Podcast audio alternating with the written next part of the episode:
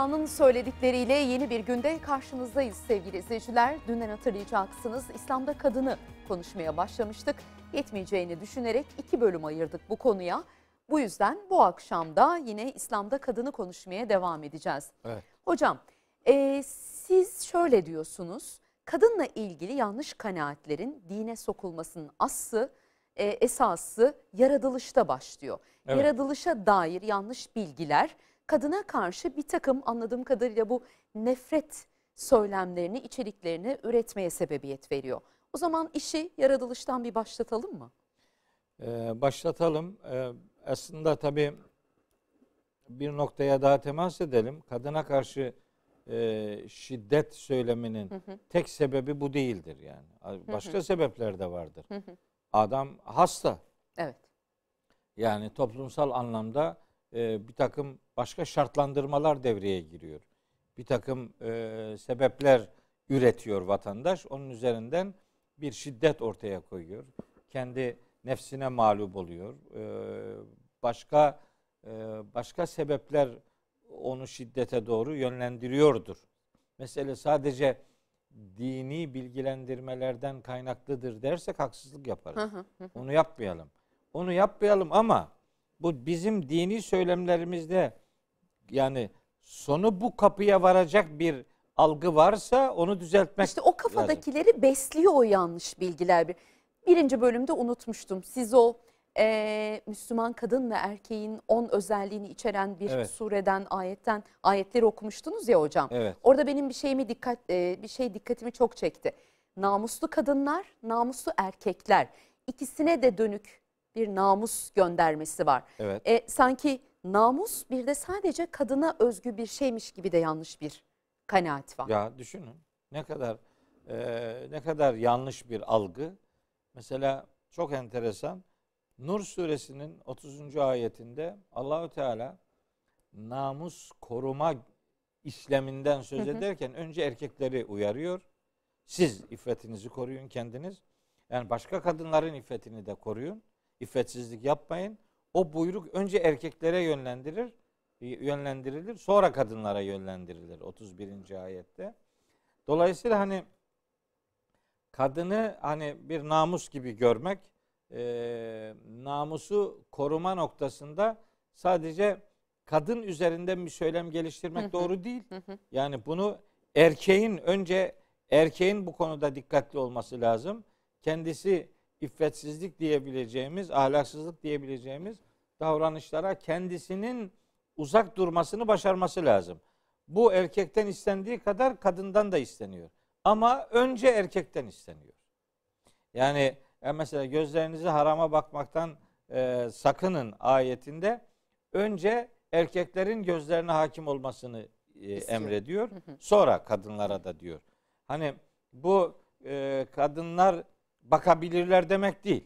Ama bir öncelik sonralık sıralaması yapılacaksa bu noktalarda uyarılar önce erkeklere yönelik e, ayetlerde öyle zikrediliyor. Onu ifade edeyim. E, bu arada kadın karşıtı söylemde e, dini kabullerin işte bir takım etkilerinin bulunduğu e, noktasından hareketle acaba nelerdir bunlar? Şimdi dinin kadına bakışıyla ilgili e, bu şiddet taraftarı insanlar nelerden besleniyorlar? Hangi konu başlıkları e, devreye girer? Burada birkaç tane çok önemli e, noktaya temas etmeliyim. Biri kadının yaratılışı. Hı hı. Biri e, cennetten çıkartılma e, olayı. Bir diğeri kadınların e, işte aklının yarım oluşu diye, dininin yarım oluşu ve aklının yarım oluşu ile ilgili bir takım kabuller filan.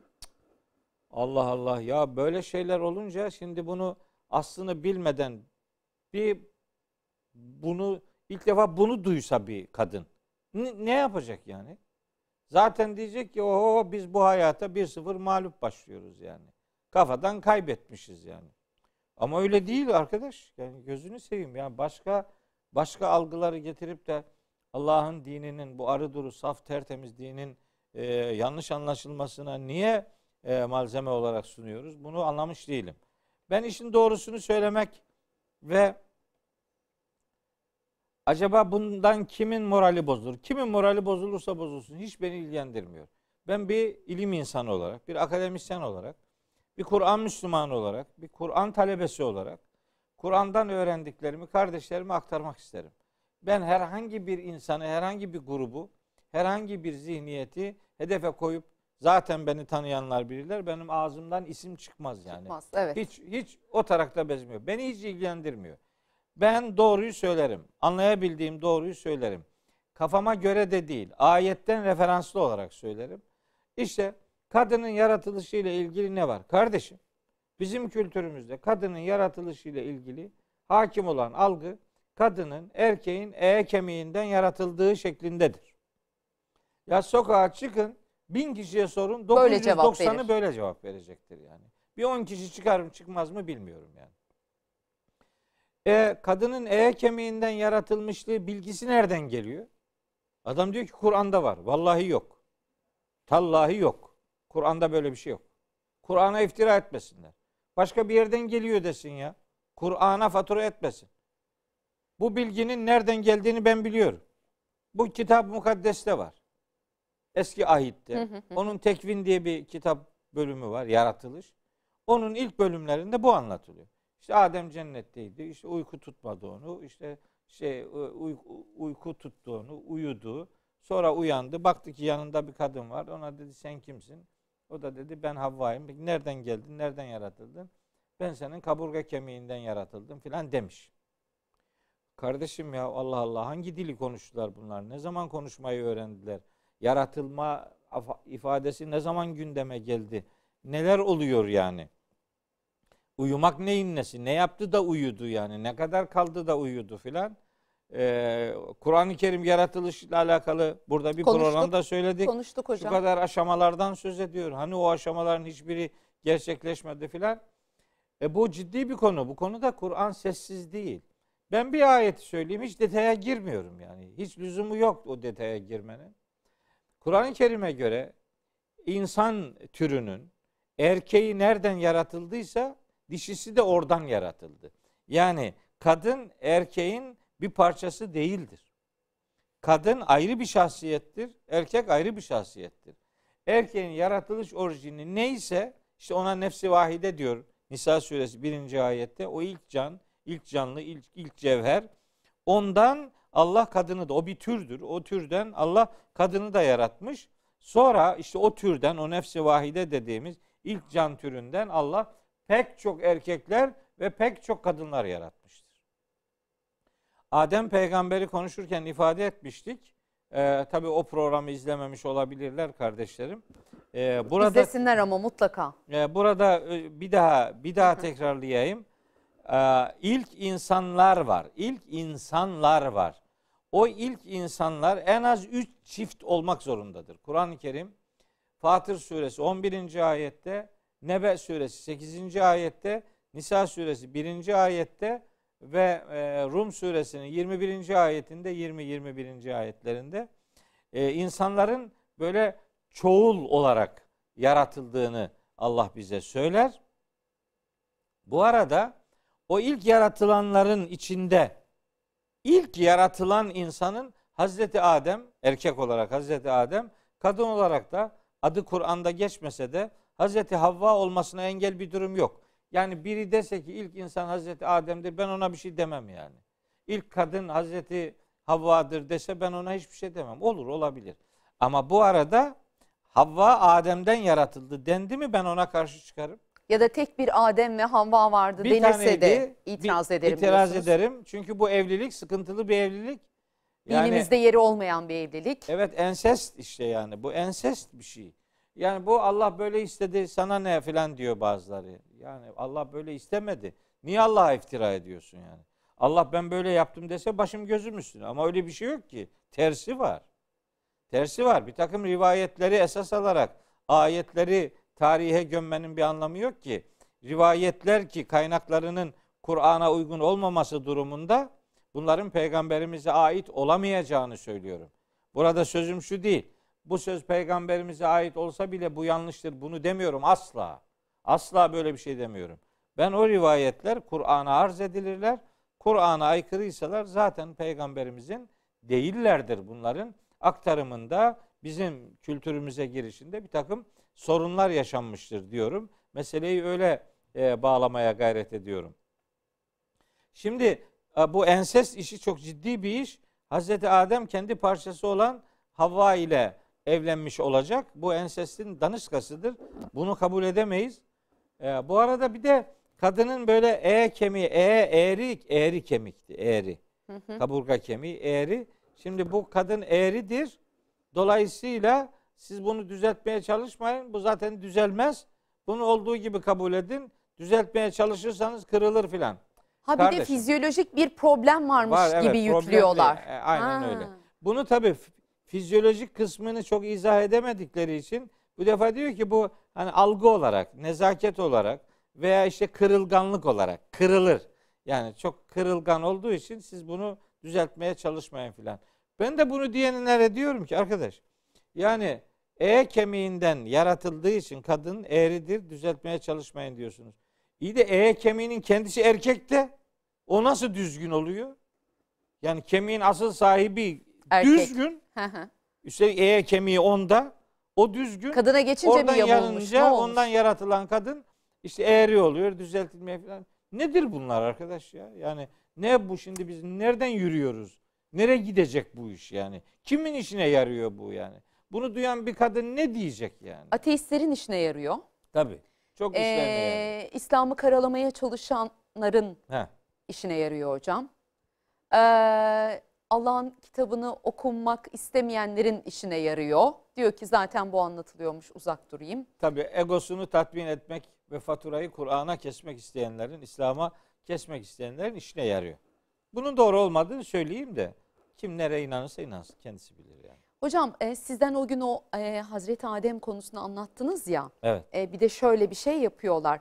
İşte birkaç tane çocukları varmış da bir çapraz e, durumla onlar beraber oldu. O zaman ensest olmuyor falan gibi de bir takım Ne kadar ayıp bir yapıştırmalarda. şey ama. Ben bunu yolda telefonda e, konuşurken birine söyledim. Hoca bugün böyle böyle anlattı diye. Aynı şeyi söyledi biliyor musunuz? Çapraz bir durum vardır ya kardeşlerin evliliği olmaz o dedi. Heh, bak İşte, işte genel kanaat bu Tabii. yerleşik bilgi Ya bu. sanki Allah böyle bir şey dedi. Allah'ın dediği sorgulanmaz. Dolayısıyla Allah dediyse buna inanmak her Müslümanın görevidir. Doğrudur. Allah dediyse her Müslümanın inanması gerek. Ama Allah öyle bir şey demedi. Allah'a iftira etmenin bir alemi yok. Allah'a iftira edenlere bir ayet okumuştum. Hatırlarsınız Hud suresi 18. ayet. Onlar mahşerde özel bir yargılamaya tabi tutulacaklar diyor. Allah'a yalan iftira edenler. Sonra e, biz o programda söylemiştik. Sırası geldi burada da kısaca söyleyeyim. Yani aynı karından farklı doğumlarda meydana gelenler kardeştir. Bırakın aynı anneden doğmayı bir babanın farklı iki hanımdan olan çocukları da Kardeştir. kardeştir. Bırakın bunu ikisi ayrı ayrı annelerin çocukları olan bebekler üçüncü bir kadından süt emseler onlar da kardeştir.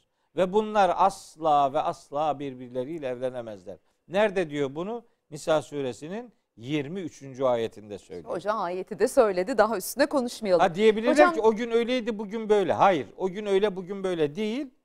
Ee, açın açsınlar. Kaf suresi 29. ayeti okusunlar. Ma yubeddelul kavlu ledeyye. Benim katımda söz değiştirilmez diyor Allah. Çok güzel. Hızlanalım biraz hocam. Çok Evet. konu başlığımız var burada. Bu cennetten çıkarılma hadisesinde de Fatura Hazreti Havva'ya e, kadına dönük bir fatura çıkıyor. Ne kadar ayıp bir Üçüncü şey. de kadının aklı yarım. Akıt belki orada kadının şahitliğinde üçüncü Evet. o söylediğiniz şeyde konuşabiliriz. Aynen öyle. Şimdi bak. Yani şimdi kime bakayım? Kameramanlara bakayım. Yani diyeyim ki arkadaş ne yapalım? Nereden başlayalım?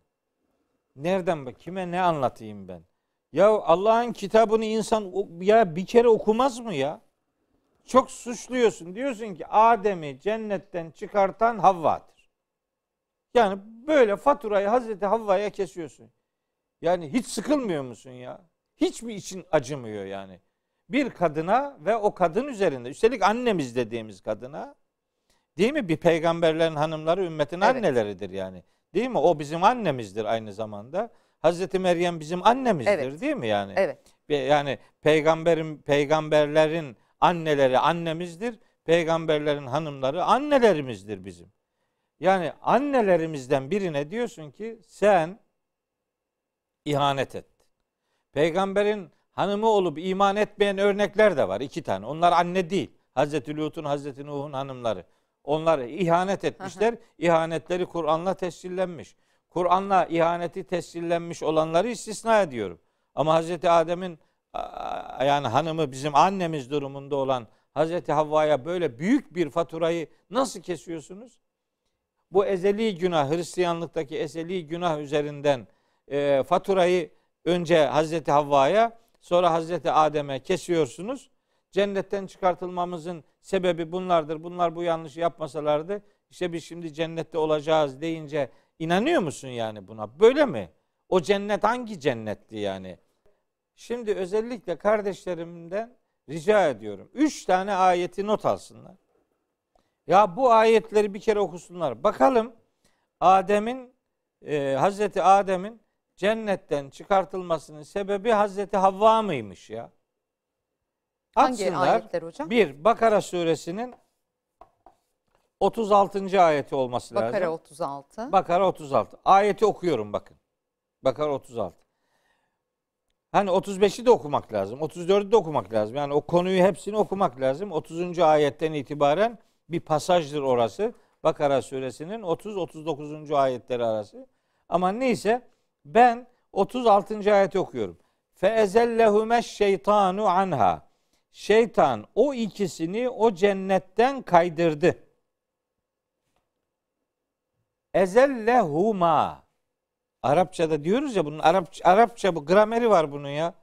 E huma zamiri o ikisi demek. Yani Adem ve eşi demek. Adem ve eşini cennetten kaydıran kimmiş? Eşşeytanu şeytanmış. Ya orada şeytanın yaptığını Hazreti Havva'ya niye fatura ediyorsunuz ya? Hazreti Havva'nın ne günahı var? Eğer Sonra öyle Hazreti olsaydı Havva peygamber değil. Eğer burada büyük bir hata üzerinden yürüyeceksek asıl hatayı Adem yapmış oluyor peygamber olmasına rağmen. Niye Hazreti Havva üzerinden böyle bir söylem geliştiriyor? Kaldı ki orada Hazreti Adem'i de eşini de e, kaydıran ve onları bulundukları o nimet yurdundan çıkarttıran kişi şeytandır. Hazreti Havva değildir. Bakara suresinin 36. ayet. Açıyoruz. Araf suresine geliyoruz. 7. surenin 20. ayeti. Nedir 20. ayette? Bakın yine aynı konu. Hı hı. İşte hani cennette o nimet yurdunda onların istedikleri şeyden yiyebileceklerini Allahu Teala ifade ediyor ama şu ağaca yanaşmayın diyor. O ağaç diyor bizimkiler bunu elma ağacı diye fixlediler. Elma diye bir şey geçmiyor Kur'an-ı Kerim'de. Ağaç bir yasak var. Buna yanaşma. Bu bir imtihan. Dünyanın imtihan yeri olduğunun başlangıcıdır işte orası. Ha, şu ağaca ilk imtihan. Evet, ilk imtihan odur. Şu ağaca yaklaşmayın diyor. Dünyada Demiş. neden bulunduğumuzun da işte başlangıç Cevaplarından biri cevabı. bu. Bu cennet dünyada bir bahçedir. Ahiretteki Aha. cennet değil. Ahiretteki cennette imtihan yok yani. Ee, ondan sonra 119 şey 19. ayette bunu Hı hı. diyor. 20. ayette diyor ki Araf suresini okuyorum. Fevesvese lehume şeytanu. Lehuma bakın gene aynı o ikisi. O ikisine vesveseyi verdi. Kim? Eşşeytanu şeytan. Ya bu ayetlere rağmen hala fatura Hazreti Havva'ya nasıl kesilir ya? Hala anlaşılmadıysa, anlamak istemeyenler var çünkü. Bir üçüncü ayet. Bir ya üçüncü ayet. Bu ayeti duyunca artık susmaları lazım. Yani. Allah aşkına sus, susacak yani. Niye? Çünkü bu defa zamir huma ikili zamir gelmiyor. Hu geliyor. Tek o. Adem yani. Adem'i. Adem'e. Fevesvese bu Taha suresinin 120. ayetini okuyorum. 120. ayeti. Fevesvese vesvese verdi. İleyhi Adem'e. Adem'e. Huma değil. Önce vesveseyi Adem'e, Adem'e verdi. verdi. Kim verdi bu vesveseyi Adem'e? Ne beklenir, ne demek lazım? Havva demek lazım değil mi? Değil işte. Fevesvese ileyhi şeytanu. Adem'e vesveseyi veren şeytandır diyor allah Teala. Ama hala Hazreti Havva diyor ya. Havva'dan sebep cennetten çıkmış beyime baksana. Onun günahının faturasını Allah bize niye ödettirsin? Hani Kur'an-ı Kerim'de ve la teziru vaziretun vizre ukra diye ayetler var. Yani Hiç kimsenin hiç kim hiçbir günah yüklüsü başkasının günah yükünü çekmez. çekmez. Kim her sorumluluklar şahsidir. Herkes kendi hesabını kendisi verir. Niye faturayı Hazreti Havva'ya kesiyoruz? Bu bu ap açık üç tane ayete rağmen. Bu dini söylemlerde hani neye inanıyorsa insan o inandığı şeyi hani Kur'an'a onaylatma ihtiyacı var. Onu söylemek istiyorum yani. Ya günümüzdeki karşılığı da kadınların sözüne ehemmiyet vermeyin. Kadınlar provoke eder, kışkırtır gibi tırnak içinde. Bunlara zemin hazırlamak için mi hocam hala bu yanlışta ısrar ediliyor? Yani yine kadını eee, bir şekilde eee, kötü gösterme çabasının bir ürünü mü? Niye hala aynı yanlışta ısrar ediliyor? Bu kadar açıkken. Ya bir kısmı böyle istismar ediyor. İşte oradan e, hani dini karalamak için bir malzeme buluyor. O malzemeden yürüyor. Bir kısmı da dinin gerçekten öyle olduğunu zannediyor yani. Bunun doğrusu budur öyle zannediyor. Yani bunu söylemeyi böyle dini savunmak gibi düşünüyor yani. Ha üstelik bunu Allah rızası için de bir yapıyor yani. Halbuki bunlar doğru şeyler değiller yani. O zaman kadının şahitliğini konuşalım mı Ha, biraz şimdi hocam? üçüncü şey, Hı hı. üçüncü nokta. Efendim e, kadınla ilgili niye bu olumsuzluklar var? E, sebebi kadının işte aklı yarımdır. Yani tabi aklı yarımdır, dini de yarımdır. Dinin yarımlığının işte karşılığını belki birazdan söylerim. Aklı niye yarımdır? Onun gerekçesini şahitliği üzerinden e, dile getiriyorlar. Şimdi bu da ciddi bir konu. Bu konuda bir ayeti kerime var. O ayet farklı yorumlanıyor. Biz onu kendi içinde anlamaya çalışalım. Bakalım öyle mi? Merak Bakalım ediyoruz. o dendiği gibi mi? Yani iki kadının şahitliği yani iki kadının aklı ancak bir erkeğin aklına denktir. Kabul o. Şimdi bu bu konu geçiyor Kur'an-ı Kerim'de.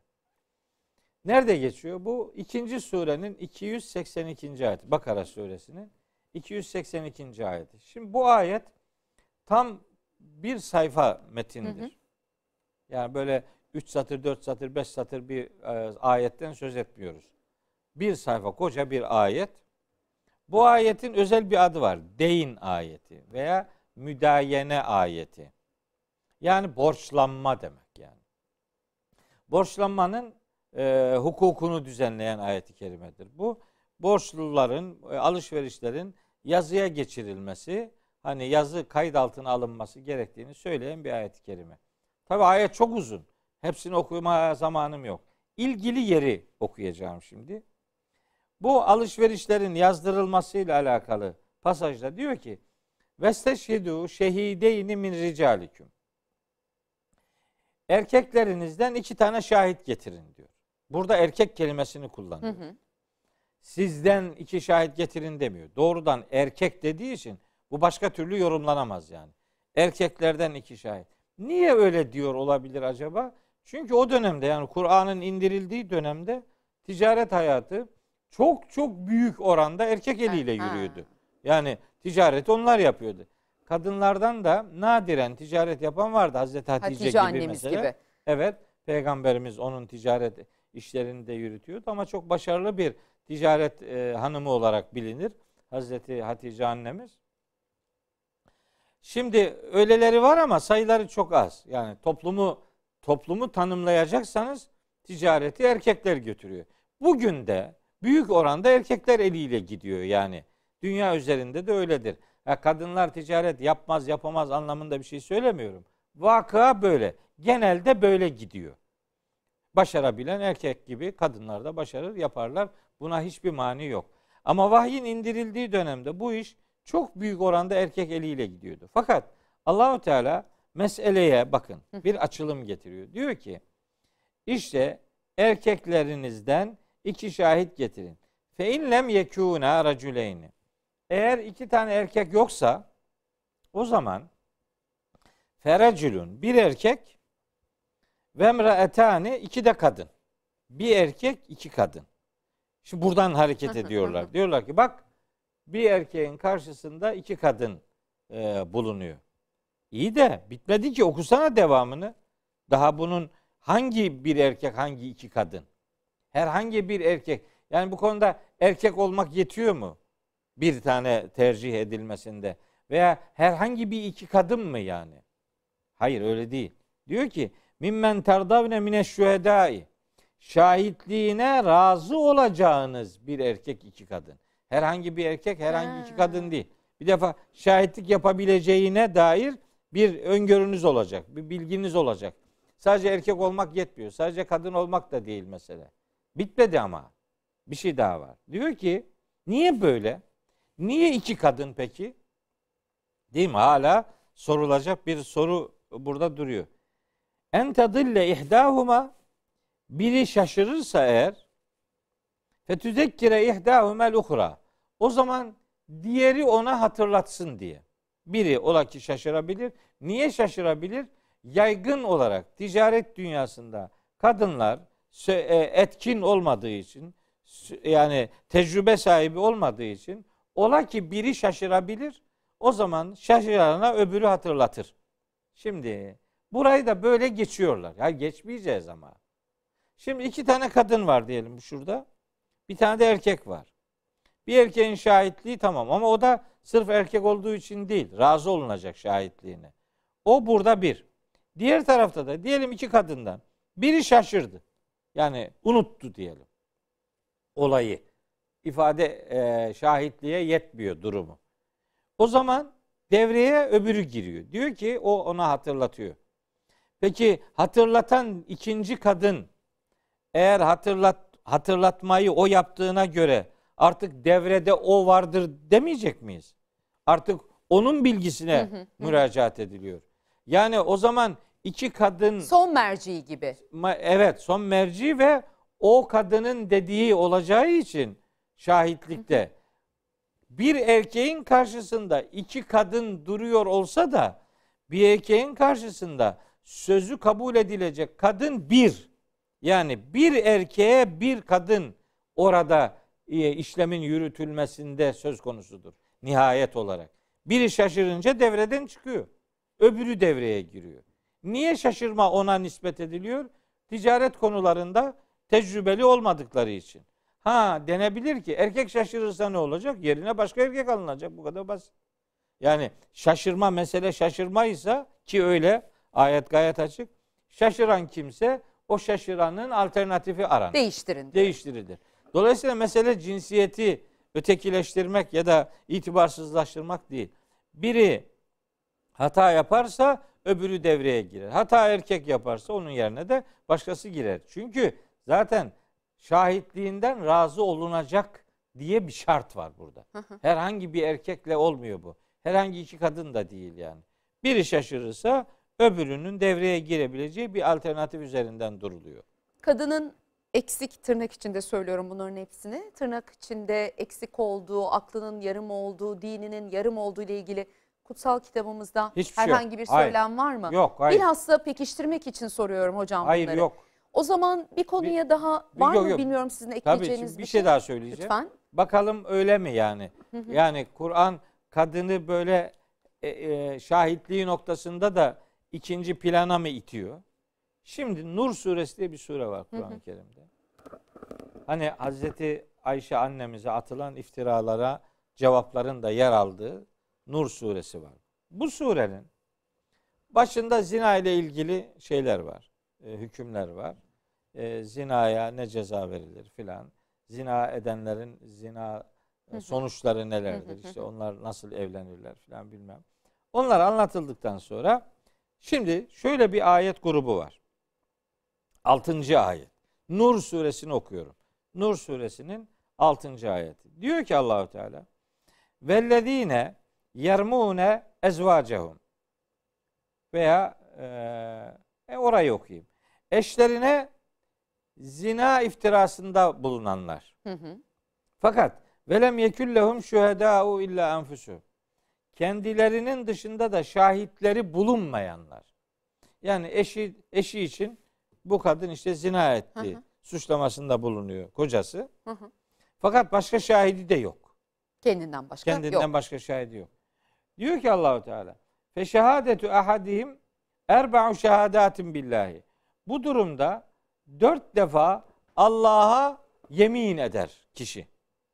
Yani yemininde der ki işte dört defa yemin ederek der ki bu kadın işte Bu suç işlemiştir. bu e, davranışı yaptı. İnnehu lemine sadikin. Yemin eder ki yani ben doğru söylüyorum. Hı. Bu kadın bu işi yaptı. Dört defa yemin eder.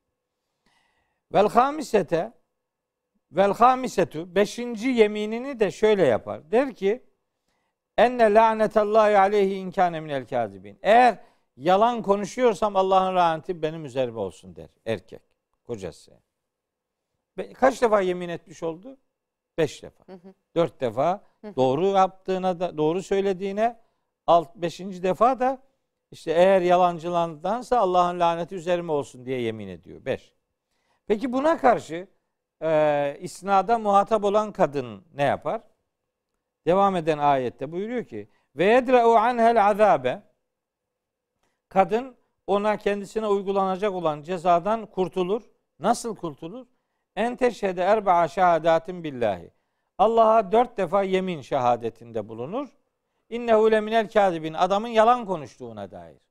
Der Kadın ki, da dört defa yemin defa. edince erkeğinki yok mu sayılıyor öyle şimdi mi? bakın Ha. devam ediyor şimdi. Bitireyim. O- ö- oraya gelecek iş. Vel hamisete beşinci yemini de şöyle yapar kadın. Der ki enne gadaballahi aleyha inkâne mines sadikin. Eğer adam doğru söylüyorsa Allah'ın gazabı benim üzerime olsun der kadın. Erkek zina iftirasında bulununca beş defa yemin ediyor. Hani bir erkeğin sözü iki kadının sözüne eşit ise ne beklenir? Kadının kaç defa yemin etmesi O beklenir? zaman sekiz kere kadının yemin etmesi gerekir Dörde ya da karşı dört Evet, veya beşe karşı on, on. olması evet. lazım. Öyle mi? Hayır. Öyle değil. Eşit. Erkek beş defa yemin ediyor. Kadın da beş defa yemin ediyor. Tarafların ikisi de beşer defa yemin edince bu hüküm, bu suçlamanın işte diyelim ki bu cezayı uygulamanın faturası hangi yemin esas alınarak uygulanır? Yani erkeğin yemini esas alınarak işte kadına zina cezası mı uygulanır? Yoksa kadının yemini esas alınarak erkeğin e, iftirasının cezası uygulanmaz ve ce- erkeğe iftira attığı için 80 değnek ceza verilir. Kadının mı beyanı Kadının esas beyanı alınıyor? esastır. Evet. Şimdi ne oldu yani Kur'an-ı Kerim kadına karşı mı bir şey demiş oldu yani? Yani bir ayette ki açıkladınız alışveriş ve ticaretle Evet. ilgili olan bir ayette Orada da ikiye e, bir değil. e, evet yani o, onun doğrusunu anlattı hoca. Oradan yola çıkarak e, kadının şahitliği ya da söylediğinin e, erkekten daha az geçerli olduğuna dair hiçbir şey yok. Yok. Bu anlattığınız, son anlattığınız zina ile ilgili olan ayette de ispatı. Daha çarpıcı bir örnek daha vereyim mi? İki tane daha sorum var. Onları da Bu örneği de vereyim. katalım. Lütfen hızlanalım isterseniz. Kur'an ve kadınla alakalı söylemler geliştirenlerin ne kadar Kur'ansız olduklarına dair bir örnek daha vermek istiyorum. O da Kur'an-ı Kerim'in 58. suresi var. Mücadele suresi diye. Aslında o surenin adı mücadele şeklinde olsa daha doğrudur. Mücadele tartışma demektir. Mücadele olursa mücadele tartışan kadın demektir.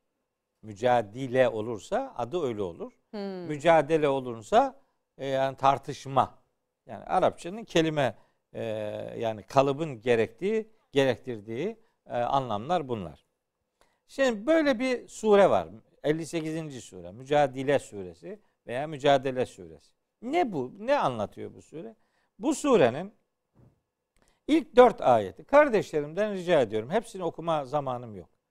Ee, o not alsınlar. 58. surenin 1, 2, 3, 4 mümkünse 5, 6. ayetlerini okusunlar. Orada şöyle bir şey anlatılıyor. Bir kadın e, eşi tarafından ihmal ediliyor. Ama ihmali de o dönemin yaygın söylemlerinden biri olan zihar şeklinde. Zihar diye bir e, ahlaksızlık varmış o dönem. Ahlaksızlığın içeriği de şu. Adam hanımından ayrılmak istiyor. E, onu onu annesine benzeterek diyor ki enti aleyye kezahri ümmi. Sen bana anamın sırtı gibisin. Deyince eşini bir çeşit boşamış oluyor yani. Böyle bir söz söyleme buna zihar diyorlar. Böyle bir olaya muhatap kılınınca bir kadın Havle binti Salebe kadının adı Havle. Bu kadın kocasının adı da Evs bin Samit. İsimleri geçiyor yani. Yok yok ayette geçmiyor. Geç. Hı Yok. hı. Ayette isim geçmez. Ee, onu biz biliyoruz rivayetlerden. Geliyor peygamberimize diyor ki bu Evs bana zihar yaptı. Fakat benim hiçbir suçum yok. Ben hiçbir ahlaksızlık yapmadım. Bu adam beni boşayacak. Fakat çocuklarım var küçük. Bu çocuklarımı ona versem o onları doğru dürüst bakamaz. Çocuklar bende kalsa benim durumum hiç iyi değil ben bakamam. Bu adam beni neden boşuyor diye peygamberimize geliyor müracaat ediyor. Israr ediyor. Hakkında bir ayet inmediği için ziharla ilgili herhangi bir ayet inmediği için peygamberimiz bir rivayete göre sessiz kalıyor. Bir rivayete göre de e, yani eski Arap uygulaması gereği yani ziharın sonu boşanmadır diyor mesela. Ben sessiz kaldığı noktasındaki rivayetin daha sağlam olduğu kanaatindeyim.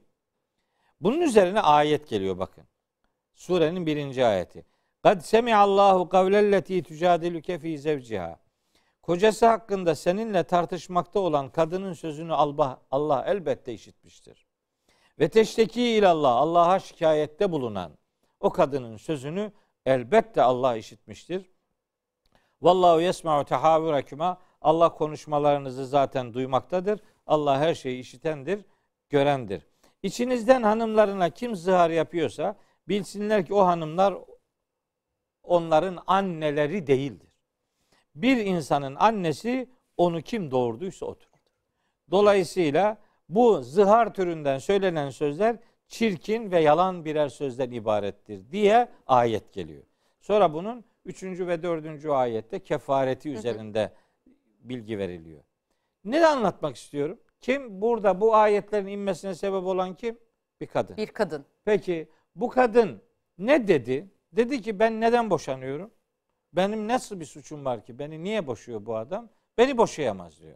Bir erkeğin sözüne karşılık bir kadının sözü var yine Bir, bir karşımızda. erkeğin davr- davranışına Davranış- karşı bir kadının sözü kadının var. sözü var. Ve ayet kadını haklılaştıracak şekilde inmiştir. Dolayısıyla kadın katı karşıtı söylemi Kur'an'a fatura etmek Kur'an'a karşı bir ahla- e, haksızlıktır. Bir şey daha söylemek istiyorum. O gün peygamberimiz neyi temsil ediyordu biliyor musunuz? O gün peygamberimiz hem devlet başkanıydı, hem genelkurmay başkanıydı, hem Diyanet İşleri Başkanıydı. Değil mi? Yani o toplumun lideriydi. Bir kadın geliyor peygamberimizle, başkanla, başbakanla, devlet başkanıyla, genelkurmay başkanıyla, Diyanet İşleri Başkanıyla neyse Evet. çatır çatır mücadele ediyor. Peki bugün Hakim. böyle bir şey mesela hakim Hakim. aynı zamanda siz böyle bir şey hayal edebiliyor musunuz bugün? Yani bugün bir kadın gidecek filanca bilmem bir şeyin karşısına dikilip onunla mücadele Hakkını edecek. arayacak. Var mı yani böyle kimsenin hayalinde bir şeyler geçiyor mu yani? Niye Kur'an'a bunu fatura ediyorlar bu ayıbı yani? Kur'an'da bunun üstelik tersi var. Tersi olmasına rağmen bu söylemleri geliştirenlere inanın sadece içimden Bir derin kadın derin peygamberin gülüyorum. karşısına çıkıp derdini anlatıp Evet. derdine de çare buluyor. Evet, ayet hocam. Allah. Ay- tabii, Allah ayeti indiriyor. indiriyor. Hocam bir iki dakika ama e, daha önce sizin sıkça verdiğiniz mesajlardan olsa da bir kere daha üstünden geçelim. Kutsal kitabımızı da buna lütfen alet etmesinler. Kadına dönük şiddet e, bu toplumun en büyük kanayan yaralarından biri. Evet. ve kutsal kitabımızda darabe kelimesinden yola çıkarak hani kadınları dövmekle ilgili hiçbir işaret, hiçbir Hayır. iz yok. Yok. Bir de kutsal kitabımızın indiği dönemi bir hatırlatalım. O dönemde kız çocukları malum toprağa gömülüyordu. Ee, kadına, kız çocuğuna değerini hatırlatan da bir kitap olduğunu izleyicilerimize biz de hatırlatmış olalım. Evet yani Nisa suresi 34. ayette vadribuhunne diye bir ifade var. Onu dövmek diye ifade ediyorlar. Halbuki bu dövmek demek değildir. O ge- geçici bir ayrılık anlamına geliyor. Zaten beraberinde kullanılan iki unsur da bunu bir anlamda zorunlu kılıyor. Peygamberimizin hayatında zaten böyle olmuştur. Geçici ayrılık şeklinde. Biri Hazreti Ayşe ile olmak üzere e, böyle yaşanmıştır. Herhangi bir darp, herhangi bir şiddet peygamberimiz kendi evi içinde eşleriyle alakalı hiçbir şekilde bu yaşanmış, hiçbir şekilde tecrübe edilmiş bir şey değildir. Darabe kelimesine dövmek anlamını verenler, evet kelimenin kendi anlam dünyasında dövme manası var da mesela darabe kelimesinin bir anlamı örnek vermektir. Mesela darabe kelimesinin bir anlamı başörtüsüyle alakalı, Allah'ın emri olan başörtüsüyle alakalı başörtülerini yakalarının üzerine salsınlar İndirmek. diye bir Hı ayet var. O ayette kullanılan salmak ifadesi vel yadribne darabe kelimesidir. Darabe. Aynı kelimedir. Hatta mesela darabe kelimesi yolculuğa çıkmak anlamı veren kelimelerden biridir. İda darabtüm fil ardı yeryüzünde yolculuğa çıktığınız zaman demektir. O da darabe kelimesi. Mesela efe nadribu ankumu zikre safhan en kuntum kavmen müsrifin. Zuhruf suresinin bir ayeti. Siz yoldan çıkan bir topluluk oldunuz diye biz size bu zikri anlatmaktan vaz mı geçelim? O nadribu kelimesi vazgeçmek anlamına geliyor. Ee, nadribu bu darabe kelimesinin işte savaşta düşmanı öldürme anlamı var. İşte e, DNA'yı yere vurma, Hz. Musa'nın işte Hı o hı. mucizelerinden biri olan ayette e, DNA'nın yere vurulması, o 12 suyun kaynağın Hı hı. fışkırması ayetinde geçen o darabe kelimesi aynı zamanda işte DNA'nın taşa değdirilmesi ama o aslında bir çaba ortaya hı. koymak demektir. Yani bunca anlamı içerisinde en olmazı E yani gidiyor, Kur'an'da alıyor.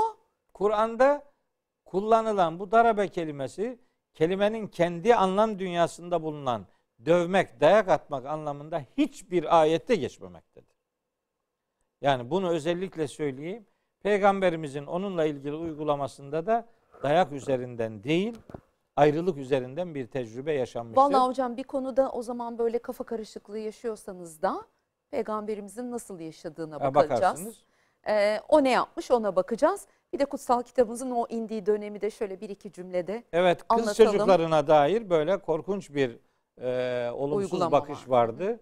8-9 yaşına gelinceye kadar kız çocuklarını bakan e, adamlar onları bazen bir namus korkusuyla, bazen savaşa katkı vermeyen yük korkusuyla, bazen rızık endişesiyle onları öldürürlerdi. Allahu Teala tabi hepsi öldürüldü demek değil. İşlerinden bir kişi bir tane bir kız çocuğunu bile öldürse hakkında ayet inse yeridir. Mahşerde bu tür bir günahı işleyen kişi için herhangi başka hiçbir soru sorulmadan önce ona bu kız çocuğu hangi günahından dolayı öldürüldü diye onu öldürenlere Allah ilk soru olarak onu soracaktır.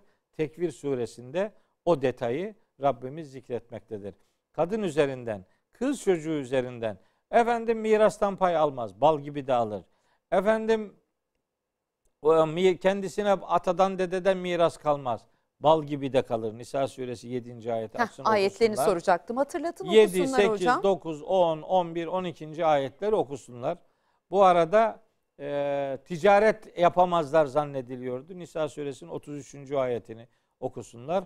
Bu tür söylemler Kur'an'a giydirilmek istenen kendi zihinlerine hizmet etsin diye düşündükleri bir takım yalanlar ve iftiralardır. Hocam çok teşekkür ederiz. Ağzınıza gönlünüze sağlık. Bugün de tamamlıyoruz Kur'an'ın söylediklerini ama yarın yine devam edeceğiz. Sizinle olacağız. Görüşebilmek dileğiyle. Hoşçakalın.